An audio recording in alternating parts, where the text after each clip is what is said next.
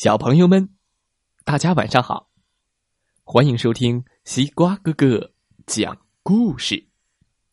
每天晚上，西瓜哥哥都会为小朋友们讲一个好听、好玩的故事，陪伴大家进入梦乡的。今天我们要听到的故事名字叫做《超级飞侠澳大利亚跳跳跳》，一起来。听听吧，一飞冲天到世界各地，新的任务，新的挑战，超级飞侠在身边，叮铃哒啦，叮铃哒啦，叮叮叮叮。西瓜，西瓜哥哥，别唱了，西瓜，快点来讲故事吧。好的，接下来我不唱了，该我讲故事了，一起来听听超级飞侠。澳大利亚，跳跳跳！噔噔！国际机场上，乐迪、小爱和卡文正在玩跳绳游戏。乐迪，乐迪，让我们看看你的本领，快来跳吧！好，噔噔噔噔，看他们玩的多开心呀！哈哈哈哈！哈哈，噔！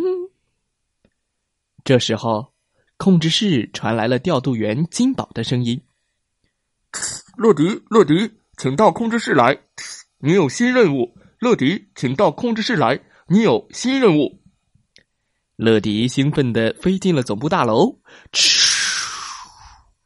嗨，金宝，我今天要去很远的地方吗？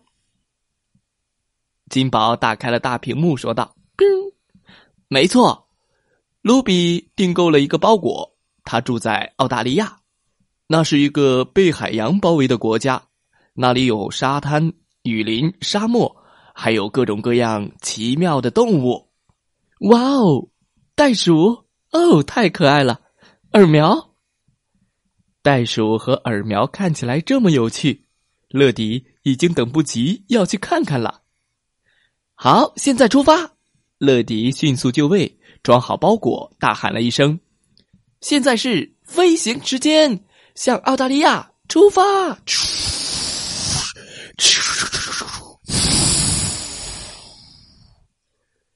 不一会儿，乐迪就看到了像蛋壳一样的悉尼歌剧院，卢比的家就在前面了。叮，叮咚，乐迪稳稳的降落在了卢比的家门口。叮咚，你好，我是乐迪，每时每刻准时送达。卢比打开门，哇，乐迪，很高兴见到你，快进来吧。卢比打开了包裹，哇，里面是一只花朵形状的麦克风。瞧那绿色的枝干、粉色的花瓣，还有黄色的花蕊，多漂亮啊！卢比高兴极了，太棒了！有了这个麦克风，我明天的节目一定会超级棒的。乐迪好奇的问：“呃，请问你要参加什么节目啊？”卢比得意的说：“嗯，我明天要去采访大草原上的野生动物。”第二天，卢比和乐迪来到了大草原。很快，他们就发现了一只耳苗。卢比马上开始采访。小朋友们，请注意，耳苗的体型非常大，它有一对翅膀，却不会飞。那么，请问耳苗不会飞这件事困扰到你了吗？耳苗温顺的盯着镜头，挥了挥翅膀，呱呱的回答道：“啊，我不会飞，倒没关系。”呃，最困扰我的事情是我不能弹钢琴。下一位采访的嘉宾是一只坐在树杈上的树袋熊，它又叫考拉。卢比问道：“你好，考拉先生，嗯，请问桉树上的叶子是什么味道的呢？”考拉眨了眨眼睛，嗯。一边吧唧吧唧的啃着树叶，一边回答道：“新鲜，又甜又好吃，就像是草莓酥饼。哇哦！嘟嘟嘟嘟嘟嘟嘟！跟考拉告别后，卢比他们又遇到了澳大利亚最著名的动物。噔噔噔，来了一只大袋鼠。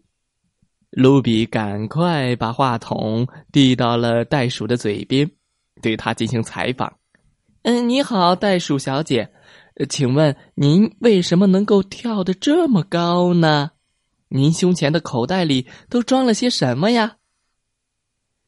袋鼠小姐好奇的看着卢比举过来的话筒，凑上去闻了闻，然后用嘴巴叼了起来，啊，噔噔噔噔，飞快的跑了。